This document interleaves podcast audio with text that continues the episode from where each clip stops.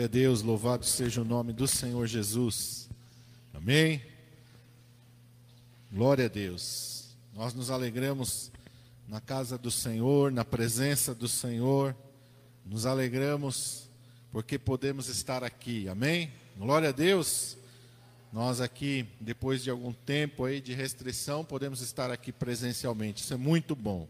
Glória a Deus. E vamos continuar orando para que logo essa pandemia, esse problema passe e que todos possam se reunir nas suas igrejas, nas suas, né, nos seus locais de adoração também, em nome de Jesus. Vamos abrir as nossas Bíblias no livro de Daniel, capítulo 1. Daniel, capítulo 1. Livro do profeta Daniel.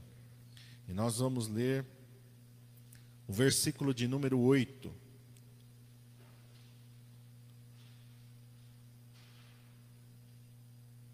Diz assim: E Daniel assentou no seu coração não se contaminar com a porção do manjar do rei, nem com o vinho que ele bebia. Portanto, pediu ao chefe dos eunucos que lhe concedesse não se contaminar. Daniel assentou no seu coração não se contaminar. Isso é uma expressão que não é muito comum, né? Assentou no seu coração. A gente não, não ouve isso usualmente, por isso eu fui pesquisar. Dentre alguns significados que tem, tem vários significados, depende da maneira como você usa. Um pedreiro assenta tijolos, né? Você, quando você estava em pé, você tomou o seu assento, você se assentou, né? São significados. Mas também significa assentar-se, ter como base, fundamento. Assentou significa fundamentar, significa determinar, significa estipular. E eu estava ali meditando e pedindo que o Espírito Santo falasse comigo, e Deus já começou a falar comigo sobre esse versículo, e quando eu comecei ali a buscar o significado, a procurar entender essa decisão de Daniel, o Espírito Santo falou algo maravilhoso. A base da vida de Daniel era a santidade. O fundamento da vida de Daniel era a santidade. Daniel determinou uma meta para a sua vida: santidade. Ele estipulou algo que ele desejava para si mesmo: santidade. E eu me lembrei daquele salmo de Davi que ele fala assim: Muitos sonham com fortuna, com fama, com tesouros, com glória. Eu me satisfarei quando eu, me, eu acordar e me enxergar a tua semelhança. Amém? Nós vemos dois homens de Deus, primeiro Daniel, em quem nós vamos tocar, e depois Davi, que tinham um objetivo, um foco, um desejo, uma base para a sua vida, um alicerce para a sua caminhada. Ser como Deus, porque Deus é santo. Onde eu desejo ser como Deus, eu estou desejando santidade. Algumas pessoas podem olhar para Deus no aspecto de poder, eu quero ser poderoso, quero ter a capacidade de fazer o que eu quero. Mas quando a palavra de Deus nos chama para sermos como o Senhor, ela está nos chamando para a santidade, separação. A santidade, nós sabemos que é uma separação, não é uma auréola brilhante aqui sobre as nossas cabeças não é a capacidade de realizar milagres. A santidade é a capacidade de se separar do pecado. A santidade é a capacidade de se separar do mundo e dos desejos deste mundo e das coisas deste mundo. A santidade é a capacidade de se consagrar a Deus, de não viver para si mesmo, mas viver para Deus. De procurar não agradar a si mesmo, mas procurar agradar a Deus de buscar não a sua própria vontade, mas de buscar a vontade de Deus em primeiro lugar. Isso é santidade. E quando Daniel toma essa decisão, quando Daniel estabelece esse fundamento, esta base sobre a sua vida, algo maravilhoso acontece. Ele atrai a atenção de Deus. Amém? Meu irmão amado, com quem você tem sonhado? O que, é que tem sido a base, o fundamento da tua vida? Onde você pensa naquilo que você mais gosta, naquilo que você mais deseja, onde você pensa naquilo que tem motivado você todos os dias a levantar, a sair da sua cama, a ir para o seu trabalho, a fazer as suas coisas. O que, é que tem motivado você? Qual é a base, qual é o fundamento da tua vida? O que você espera alcançar? A nossa vida passa rápido e às vezes quando a gente está num período como esse em que a gente abre a internet, a gente vê todos os dias tantas pessoas morrendo, tantas pessoas indo embora. E a gente começa a meditar, meu Deus, qual é o balanço que eu posso fazer da minha vida, da minha existência? A gente tem que parar para começar a analisar o que é importante para a nossa vida. Tantas pessoas estão indo embora, sonhos estão sendo interrompidos, projetos estão ficando inacabados, alvos estão deixados, estão sendo deixados de ser alcançados.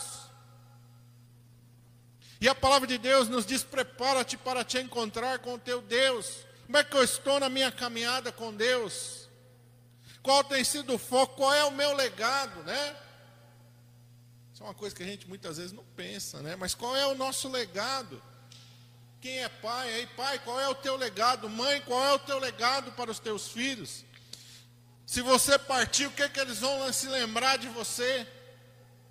Eles vão se lembrar de uma pessoa ambiciosa, eles vão se lembrar de uma pessoa paciente, amorosa, ou eles vão se lembrar de uma pessoa que não teve tempo para eles, pouco conviveu, pouco conversou, pouco gastou tempo, estava sempre correndo atrás de alguma coisa e não tinha tempo para conviver com eles. Qual é diante de Deus, meu irmão amado, aquilo que você vai apresentar diante de Deus nós vamos apresentar diante de Deus a nossa vida, mas como nós vamos estar? Lembra-se da parábola dos talentos. Como é que nós vamos chegar na presença de Deus? Nós vamos ser aquele que ganhou muitos talentos e com aqueles talentos granjeou mais. E quando eu falo de talentos, eu não estou falando aqui de riqueza, nem de propriedade. A gente não vai apresentar escritura de imóvel no céu. Olha, Senhor, eu cheguei sem nada, mas olha, conquistei tantos imóveis. Está aqui as escrituras do, dos meus imóveis. Olha, Senhor, eu, eu tenho tantos diplomas de faculdade. Olha, está aqui todos os meus títulos. Olha, eu tenho título, eu me graduei, eu me pós-graduei, eu me é, mestrei, eu me doutorei, eu pós-doutorei. Eu tenho tantas teses publicadas, tantos trabalhos científicos. Isso não, não vamos apresentar para Deus. não vamos apresentar os nossos carros, não vamos apresentar para Deus as nossas viagens. Olha, eu tenho aqui um álbum, se eu precisar olhar quantas fotos eu olha. Eu gosto de viajar, Senhor. Olha, conheci tantos lugares maravilhosos. Olha essas paisagens. Vai apresentar isso para Deus, irmão.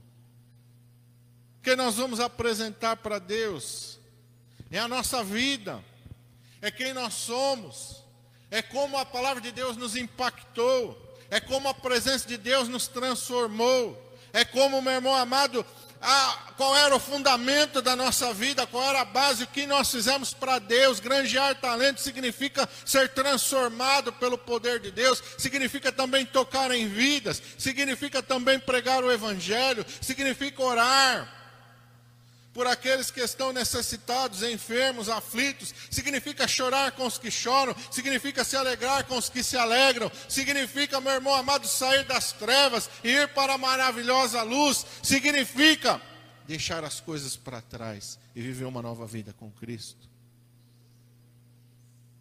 Qual é a intensidade do Evangelho dentro da minha vida, dentro do meu dia a dia, nas minhas 24 horas? Não hoje, hoje é domingo. Hoje a gente já tem meio que é assim no automático, eu vou levantar cedo, eu vou ir para a igreja, mas e amanhã, segunda-feira? O que que eu vou apresentar para Deus das minhas 24 horas da minha segunda-feira, da minha terça-feira, da minha quarta-feira, da minha quinta, da minha sexta? Qual é o espaço que Deus tem ocupado na minha vida? O que, que eu tenho assentado no meu coração na segunda-feira? Porque Daniel aqui não está dentro do templo. Daniel está cativo na Babilônia. Daniel não está num período bom. Daniel foi levado prisioneiro, foi arrastado contra a sua vontade para a Babilônia. Ele viu a sua cidade ser queimada, ele viu muitos que ele conhecia sendo mortos. Ele viu o templo de Deus, o local mais sagrado para ele, ser violado, ser saqueado. Ele viu Jerusalém ser queimada. E agora ele está na Babilônia. E se abre uma outra oportunidade, uma nova vida para Daniel, uma vida no palácio, uma vida na nobreza. Ele escapou de ser, meu irmão amado, colocado lá num trabalho forçado, sei lá eu o que poderia ter acontecido com muitos. Mas Daniel está dentro do palácio. Daniel é colocado ali numa, numa pré-corte do rei. Há uma instrução para eles: vão comer da mesa do rei, eles vão beber do vinho do rei. Mas acima do, de qualquer recomeço na sua vida, Daniel tem um compromisso com Deus. Daniel tem um compromisso com seu Criador. Mais desejável do que os manjares de Nabucodonosor do que os vinhos que ele bebia, mais desejável do que a glória da Babilônia, com seus jardins suspensos, com as suas muralhas inexpugnáveis. A estátua que Deus apresenta para Daniel ali, para Nabucodonosor, e Daniel interpreta aquela estátua, tem um esplendor, e o esplendor é a cabeça de ouro, o reino mais magnífico que existia naquele momento. Tu és a cabeça de ouro, Daniel interpreta para o rei Nabucodonosor. A Babilônia era a glória do mundo. Mas Daniel não está fascinado pela glória do mundo. Daniel não se encantou com os jardins suspensos. Daniel não se encantou com a cultura dos caldeus. Daniel está preocupado em não se contaminar, em não se deixar levar pelas coisas desse mundo. Não é o sucesso do mundo que atrai Daniel, que é a ambição do seu coração. Ele não está ali porque ele desejou estar ali. Não é a realização do sonho, do projeto de vida de Daniel. Bom, já que eu estou sendo levado cativo, eu vou me esforçar, eu vou batalhar, eu vou orar, eu vou jejuar, eu vou me empenhar em ser colocado na corte. Não. Deus o coloca na corte. Deus o leva para lá. Porque Deus sabe, meu irmão amado, que no coração de Daniel há um fundamento, há uma base, há uma determinação de santidade. Quando a gente olha para a palavra de Deus e nós vemos em 1 Pedro 1,15, vamos lá, 1 Pedro 1,15. Nós recebemos uma ordem de Deus, uma direção, não é uma orientação, não é algo que eu posso ou não fazer, mas é uma, um desafio de Deus. 1 Pedro 1, 15. O apóstolo Pedro diz assim: Mas como é santo aquele que vos chamou, sedes vós também santos em toda a vossa maneira de viver. Como é santo aquele que vos chamou, sedes vós também santos. Você foi chamado à santidade. Não é o pastor só que foi chamado à santidade. Não é o pessoal do grupo de louvor que tem que se consagrar a Deus para subir nesse altar. Cada um de nós somos chamados à santidade.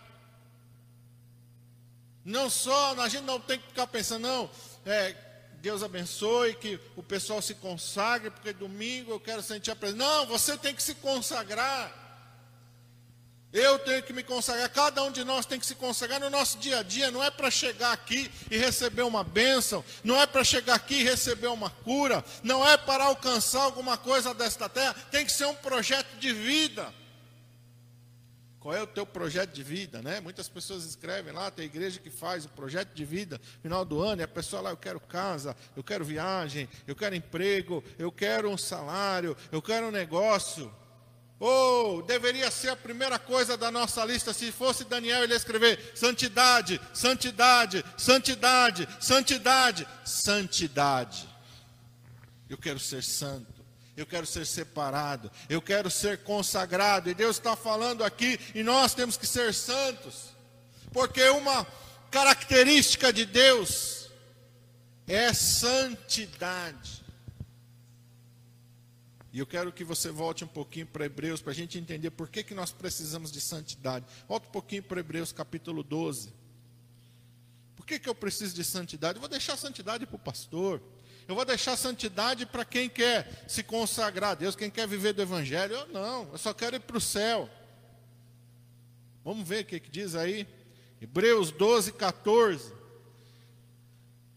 Diz assim: Segui a paz com todos e a santificação sem a qual ninguém verá o Senhor. Seguir a paz com todos e a santificação, sem a qual ninguém verá o Senhor, ninguém que não seja santo vai entrar no céu.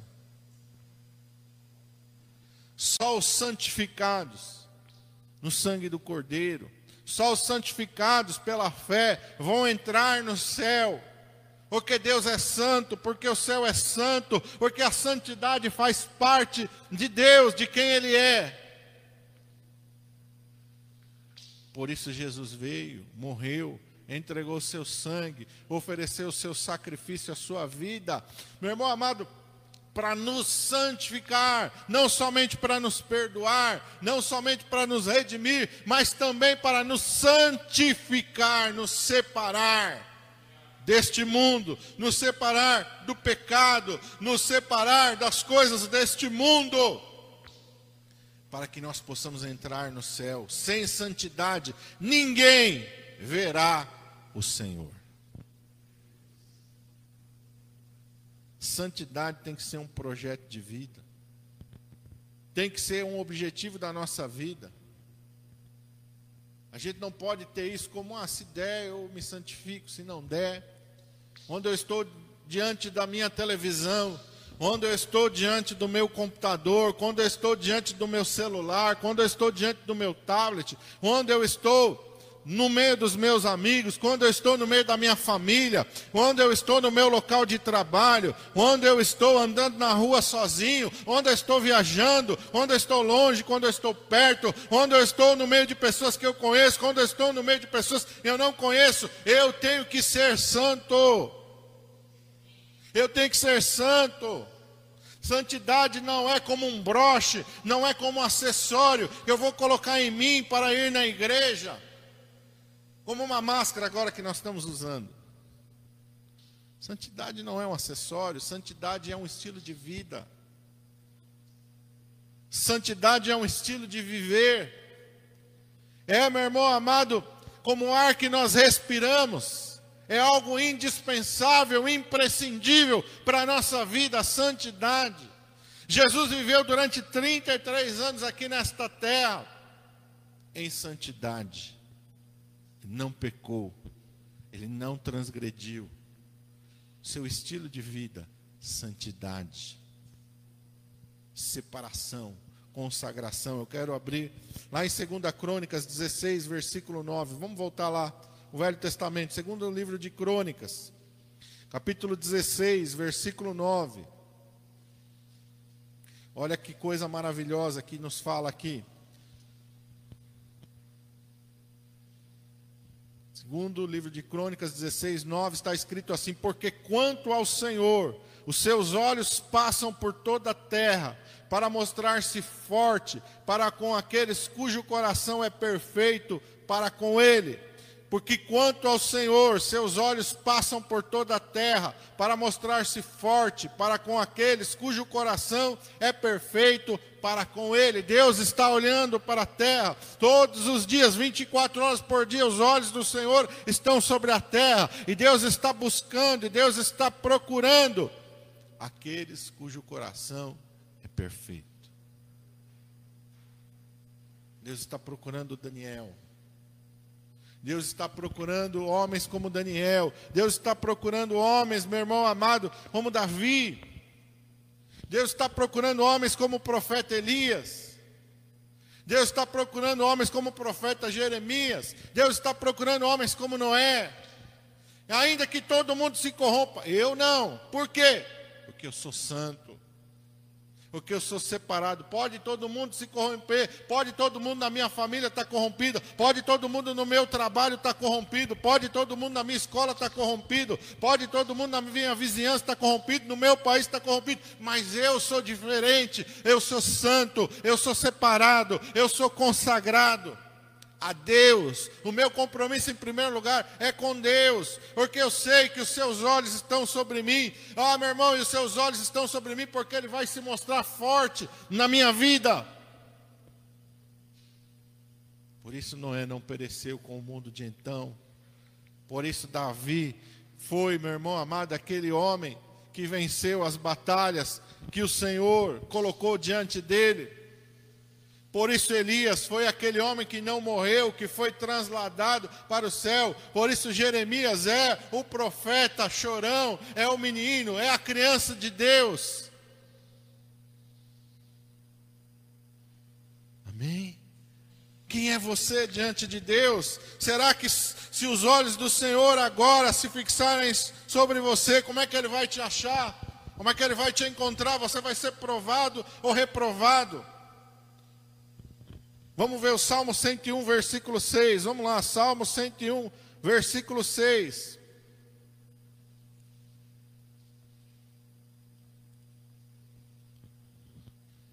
Davi fala isso profeticamente.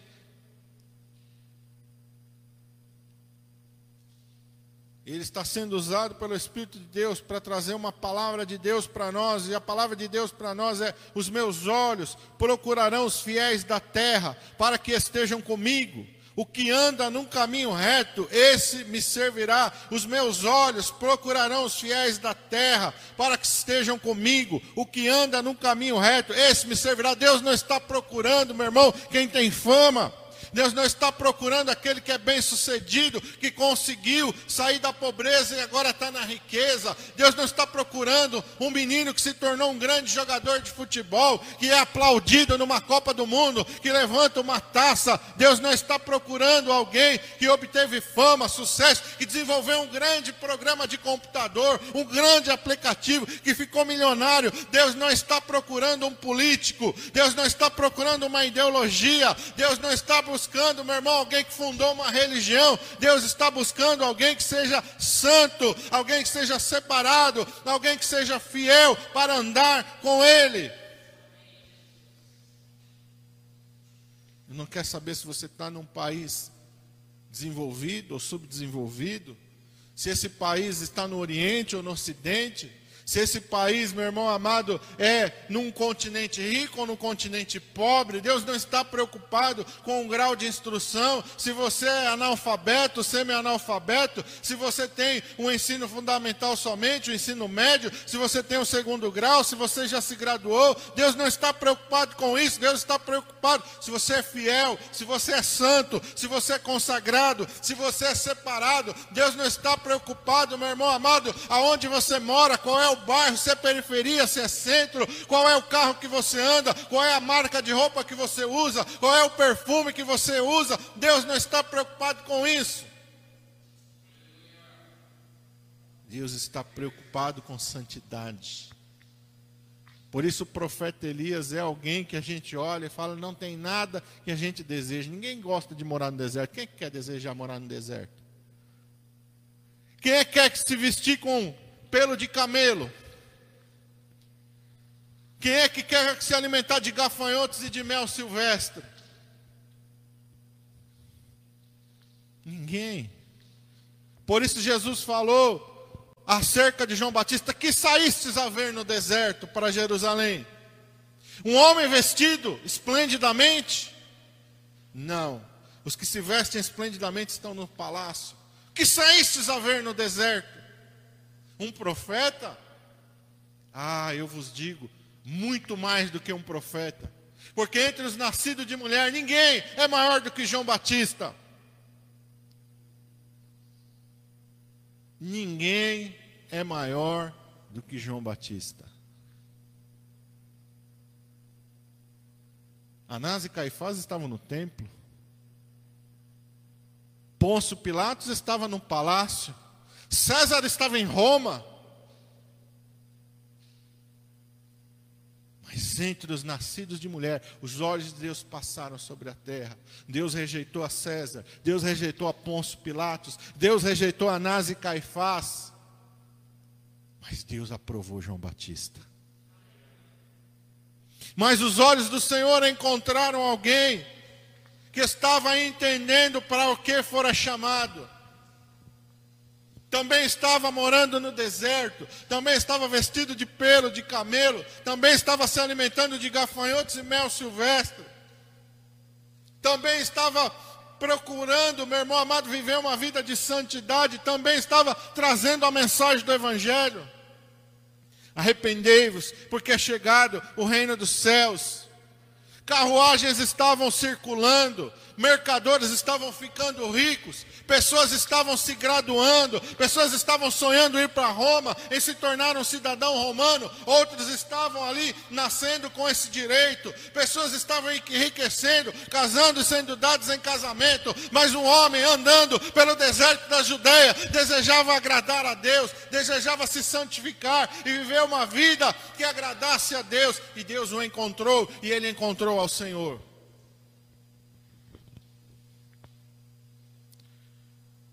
Daniel é alguém abençoado na terra. Vamos voltar para o livro de Daniel. Porque senão parece que a gente vai viver uma utopia. Não é uma utopia. É uma realidade. Mas não é para satisfazer o ego de ninguém. Capítulo 1, a partir do versículo 17, diz que deu a esses Deus deu a esses quatro jovens, os seus amigos se uniram a ele.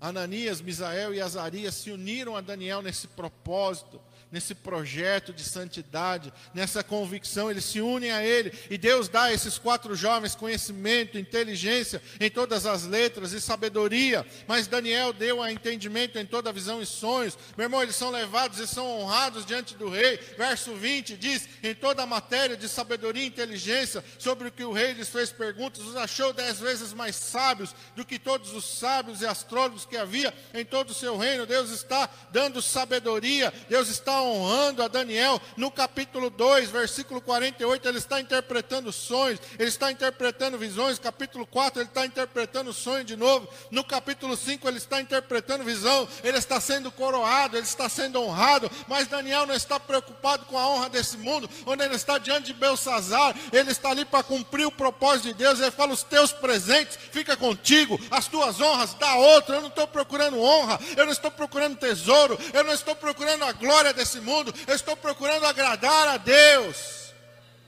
Os teus tesouros, os teus presentes, a tua glória, dá outro. Não é o meu projeto de vida, não é o meu sonho, não é aquilo que eu busco para mim dá outro, entrega para outro. Isso para mim não tem problema. Eu quero a aprovação de Deus e não a dos homens. Eu quero ser honrado por Deus e não pelos homens. A minha preocupação é agradar a Deus. No capítulo 6, meu irmão amado, ele é exaltado pelo rei, a posição mais alta do reino. Mas três vezes ao dia ele está se curvando diante do Senhor.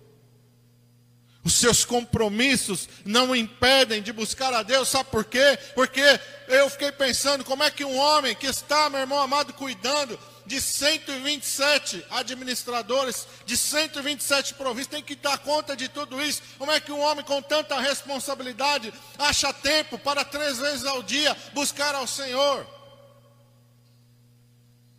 E a resposta está no capítulo 1. Daniel assentou no seu coração não se contaminar. O rei pode me dar o cargo que for, pode me dar a responsabilidade que for, mas o meu compromisso primeiro é com Deus. Primeiro compromisso meu é com o meu Deus.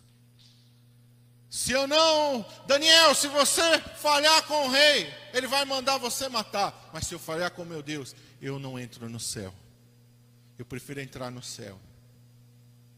Daniel é lançado na cova dos leões, mas Deus manda o anjo tapar a boca dos leões, e daí em diante, meu irmão, o que nós vemos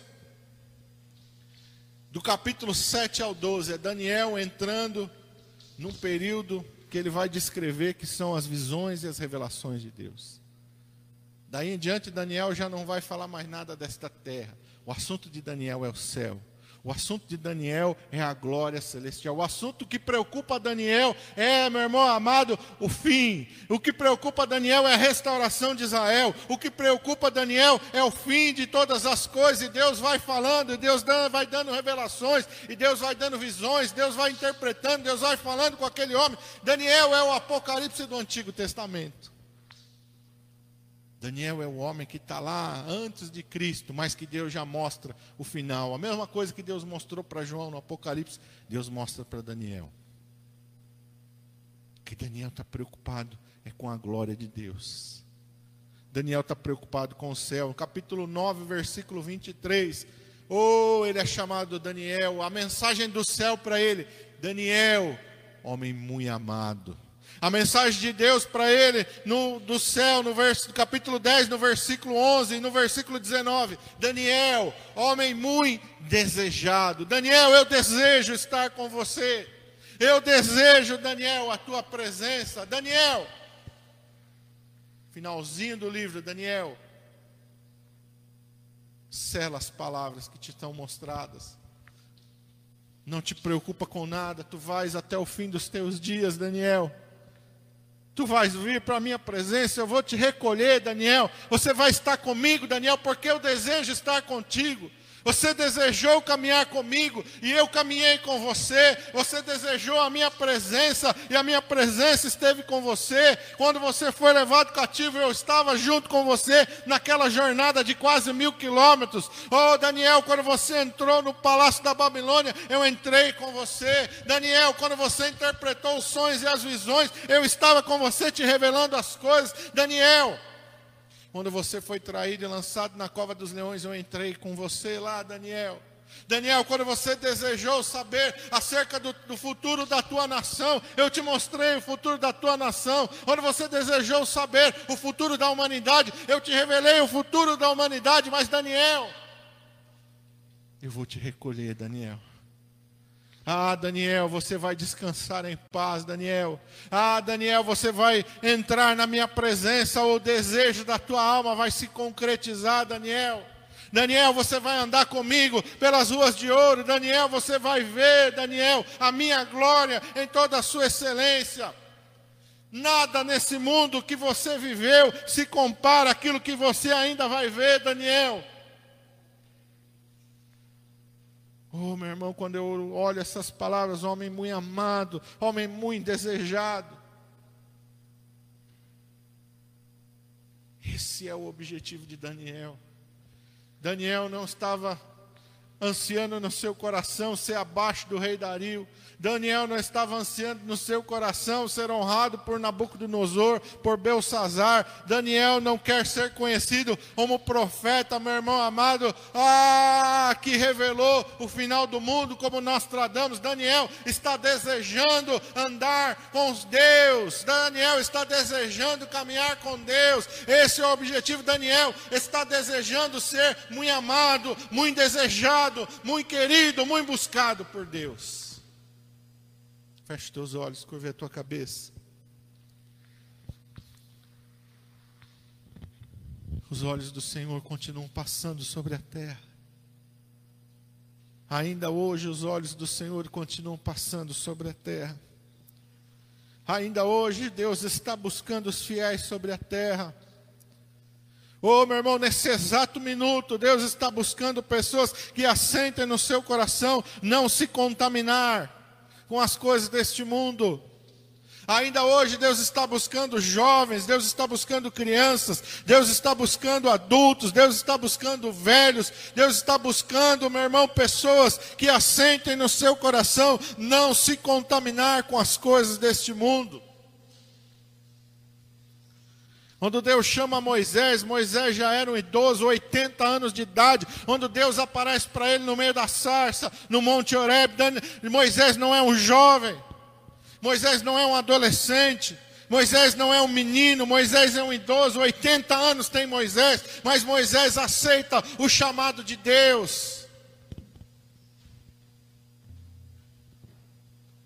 Oh, Samuel ouviu a voz de Deus ainda menino. Fala, Senhor, porque o teu servo ouve, nunca se desviou. Nunca se desviou. Nunca, apesar de ser a autoridade mais respeitada de Israel, tanto politicamente quanto espiritualmente. Samuel é fiel ao Senhor. Todos os anos, ele sai e rodeia Israel. Ele está julgando as causas entre o povo. Ele não está aceitando suborno, ele não está distorcendo a justiça nem o juízo. Ele está ensinando o povo a andar em santidade. Ele está ensinando o povo a andar em reverência. Quando ele fala, Deus ouve. Oh, meu irmão amado, quando ele levanta a sua voz, diz: hoje não é tempo de colheita, hoje não é tempo de chuva. Mas para que vocês entendam, ó filhos de Israel, que vocês estão pecando diante do Senhor, hoje o Senhor dará trovões, hoje o Senhor mandará uma tempestade. E Deus mandou a tempestade porque o Senhor se mostrou forte para com aquele cujo coração era fiel a Ele, era perfeito diante dele. Quando Davi enfrentou o leão, enfrentou o urso, enfrentou Golias, enfrentou os filisteus, enfrentou os sírios, enfrentou os amonitas, os moabitas, os edomitas, os filisteus, onde ele enfrentou todos os seus inimigos, o Senhor se mostrou forte para com ele. Quando Daniel estava na corte do rei Nabucodonosor na Babilônia, o Senhor estava com ele, se mostrando forte para com ele. Quando João Batista andou pregando, o Senhor estava com ele, se mostrando forte para com ele. Quando os apóstolos saíram para pregar o evangelho por todo o mundo, o Senhor estava com eles, se mostrando forte para com eles. Quando Moisés foi ao Egito, o Senhor estava com ele, se mostrando forte para com ele. Quando Noé ouviu a voz de Deus e obedeceu e começou por cem anos a trabalhar numa arca, quando Noé começou a trabalhar em algo, se preparando para algo que nunca tinha acontecido, o Senhor estava com ele, se mostrando forte para com Ele. O Senhor quer estar com você. Ele quer se mostrar forte para com você. Depende de você assentar no seu coração. Depende de você qual é o teu sonho, qual é o seu projeto, qual é a base, qual é o fundamento da tua vida. Qual é o teu projeto de vida, qual é o teu sonho. Qual é a tua ambição? O mundo passa e a sua concupiscência também. Mas aquele que faz a vontade do Senhor permanece para sempre. Que o Senhor possa nos achar com essa mesma determinação, com esse mesmo fundamento, com esta mesma consagração de Daniel. Não somente hoje, mas amanhã, depois de amanhã e por toda a nossa vida. Para que se cumpra em nós aquilo que está escrito na palavra do Senhor. Preciosa é aos olhos do Senhor a morte dos seus santos. A gente não sabe quantos de nós vamos estar vivos até o arrebatamento da igreja, nem se algum de nós vai chegar para estar lá. Mas uma coisa, meu irmão amado, nós temos que fazer é viver todos os dias da nossa vida na expectativa desse encontro, na expectativa desse momento, ansiando e dirigindo toda a nossa vida para esse desfecho glorioso. Momento que nós ouvirmos chamar o nosso nome, ou no momento que nós ouvirmos a trombeta soar. Esse vai ser o momento mais importante da nossa vida. O momento mais importante não é quando a gente assina a escritura e recebe a escritura de uma casa.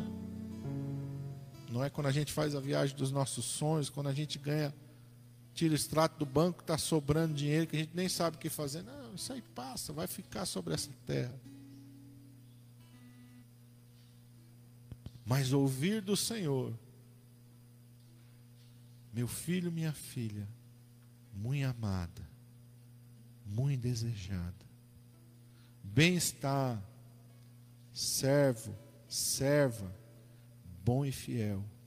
Foste fiel no pouco, sobre o muito te colocarei. Entra no gozo do teu Senhor. Esse é o maior projeto de vida que a gente pode ter. Música